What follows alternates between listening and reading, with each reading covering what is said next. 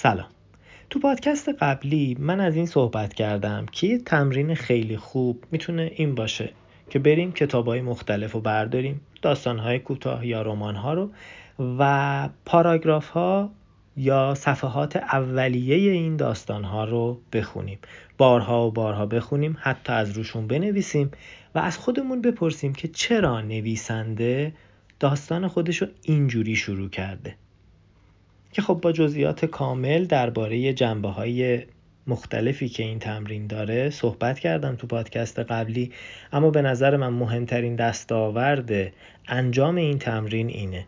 ما وقتی شروع داستانهای مختلف رو می‌خونیم شروع کردن برامون راحت میشه و این فوق العاده است. می‌بینیم نویسنده های دیگه کارشون رو چطوری شروع می‌کنن و این یه حس خیلی خوبی ایجاد می‌کنه که ما هم بریم یه داستانی رو شروع بکنیم. ممکنه خیلی از چیزهایی که می نویسیم ادامه پیدا نکنه ناقص بمونه. هیچ عیبی نداره. منتها این خیلی خوبه که شروع کنیم و گیر نکنیم. خیلی همون مدت های ایده ای رو یه فکری رو یه چیزی رو تو ذهنمون نگه میداریم اما شروع نمی کنیم امیدوارم این سلسله پادکست های مقدار انگیزه ایجاد بکنن برای شروع نگارش یک سری از داستان حالا چه داستان کوتاه چه داستان بلند و رمان خب این بار می‌خوام برم سراغ صفحه اول یک داستان بلند یا رمان.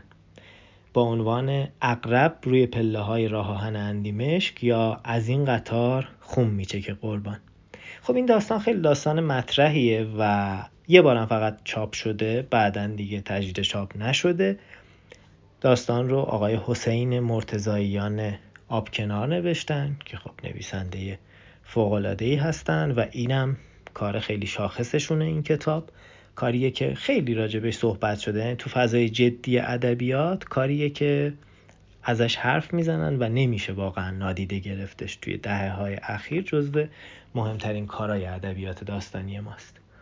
اما می‌خونم بعد حالا نکات دیگه رو در این رابطه میگم براتون. سرباز وظیفه مرتزا هدایتی اعزامی برج یک شست و پنج از تهران روی پله های راه آهن اندیمشک نشسته بود و منتظر بود تا بیایند و او را هم بگیرند و ببرند. خب این جمله اول. ما وقتی می‌خوایم یاد بگیریم نباید سری رد بشیم. ما می‌خوایم یاد بگیریم. پس تکرار خیلی مهمه. گاهی اوقات بهتره ده بار 20 بار سی بار یه جمله رو بخونیم. ببینیم نویسنده جمله رو چطوری نوشته. چرا مثلا این جمله بلنده؟ چرا این شکلی شروع کرده؟ هی سوال طرح کنیم و جواب بدیم. سرباز وظیفه مرتزا هدایتی اعزامی برج یک پنج از تهران روی پله های راه آهن اندیمشک نشسته بود و منتظر بود تا بیایند و او را هم بگیرند و ببرند. پاهایش را بغل کرده بود و چانهش را گذاشته بود روی زانوهایش و خیره بود به آسفالت و تاریکی درختها و سبزی چمن که سیاه بود. خب یه بار این جمله رو مرور بکنیم تصویر رو ببینید. من توی لایو دیشبم توی اینستاگرام درباره تصویرسازی گفتم و خونسردی در توصیف چند تا جمله هم از چخوف آوردم که خب شاخصترینش این بود که چخوف میگه هر چقدر که شما در توصیف خونسردتر عمل بکنید تاثیر بیشتری می‌تونید بذارید پاهایش را بغل کرده بود و چانهش را گذاشته بود روی زانوهایش و خیره بود به آسفالت و تاریکی درختها و سبزی چمن که سیاه بود از دور از دور و نزدیک صدای رگبار و تکتیر می آمد. اینجا صدا رو داری می بینید. توی تاریکی چشمهای سربازهایی که لای بوته ها و شمشادها قایم شده بودند برق برق می‌زد. دژبانها که پوتین های سفید پوشیده بودند و واکسیل از شانه هایشان آویزان بود لای شاخ و برگ ها می گشتند تا سربازهای فراری را جمع کنند. خب تا اینجا می‌بینید چقدر جالب نویسنده داره تصویر می‌سازه بدون اینکه زیاده روی بکنه. خیلی خونسرد یه بار دیگه می‌خونم و بشنوید. فکر می‌کنم این تکرار مفیده. سرباز وظیفه مرتزا هدایتی اعزامی برج یک پنج از تهران روی پله های راه آهن اندیمشک نشسته بود و منتظر بود تا بیایند و او را هم بگیرند و ببرند. پاهایش را بغل کرده بود و چانهاش را گذاشته بود روی زانوهایش و خیره بود با آسفالت و تاریکی درختها و سبزی چمن که سیاه بود. از دور و نزدیک صدای رگبار و تکتیر می آمد. توی تاریکی چشم های سرباز های کلای بوته ها و شمشادها قایم شده بودند برق برق می‌زد. دژبان ها که پوتین های سفید پوشیده بودند و واکسیل از شانه هایشان آویزان بود لای شاخ و برگ ها میگشتند تا سربازهای فراری را جمع کنند چرا قوه های بزرگ دستشان بود و باتوم اما اسلحه نداشتند چرا قوه های بزرگ دستشان بود و باتوم اما اسلحه نداشتند کامیونی هم همان نزدیکی ها بود و هر سربازی را که پیدایش می کردند دو نفری دست و پایش را می گرفتند و پرتش می کردند هوا تا بیفتد توی کامیون روی سربازهای دیگر. کامیون، کامیونی هم همان نزدیکی ها بود و هر سربازی که پیدایش می‌کردند دو نفری دست و پایش را می‌گرفتند و پرتش می‌کردند هوا تا بیفتد توی کامیون روی سربازهای دیگر. خب شروع دیدید. این صفحه اول این داستانه. فوقالعاده است دیگه. ملموس روشن با خونسردی تمام. بدون اینکه نویسنده زیاده گویی بکنه. ما رو با خودش همراه می‌کنه و می‌بره جلو.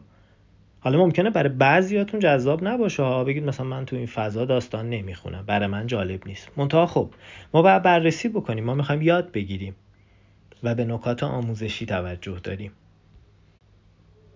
اینم از این. اما پیشنهاد من چیه؟ پیشنهادم اینه که وقتی افتتاحیه یه داستانه می‌خونید بعدش دست به قلم بشید. برید توی همون فضاها یه چیزی خودتون بنویسید. یه تمرینه هیچ عیبی نداره. اصلا کپی کنید تقلید کنید. هیچ بد نیست. شما یه وقتی سرقت ادبی می‌کنی کار یکی رو میدزدی می‌بری به اسم خودت منتشر می‌کنی. اون بده. اما تقلید برای یادگیری فوقالعاده است. شما نگاه کنید کسایی که می‌خوان نواختن یه ساز یاد بگیرن آیا ملودی می‌سازن از همون روز اول؟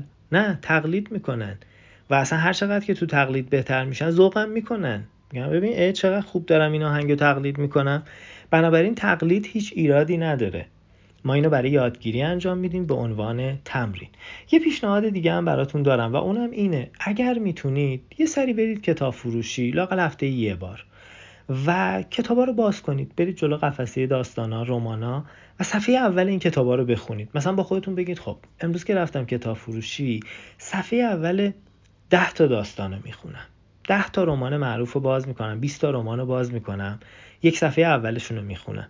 ببینید چه اتفاقی میفته. یه تست بکنید دیگه. من فکر می‌کنم فوق العاده است. ما که میریم کتاب فروشی خب چه بهتر که این کارم انجام بدیم. نکته بعدی بعضیاتون الکترونیکی کتاب می‌گیرید توی این سایت هایی که کتاب های الکترونیکی دارن. که خب اینا هم خیلی هاشون صفحات اولیه کتاب ها رو به صورت رایگان گذاشتن و برای شما کافیه. می‌تونید برید کتاب باز کنید اما یکی دو صفحه اولش رو ببینید و آشنا بشید با افتتاحیش این هم از این. مرسی از همراهیتون. دوباره این بحث رو ادامه میدیم. تصویر صفحه اول داستان آقای آبکنار رو هم پایین براتون می‌ذارم تا ببینید. شاد و برقرار باشید.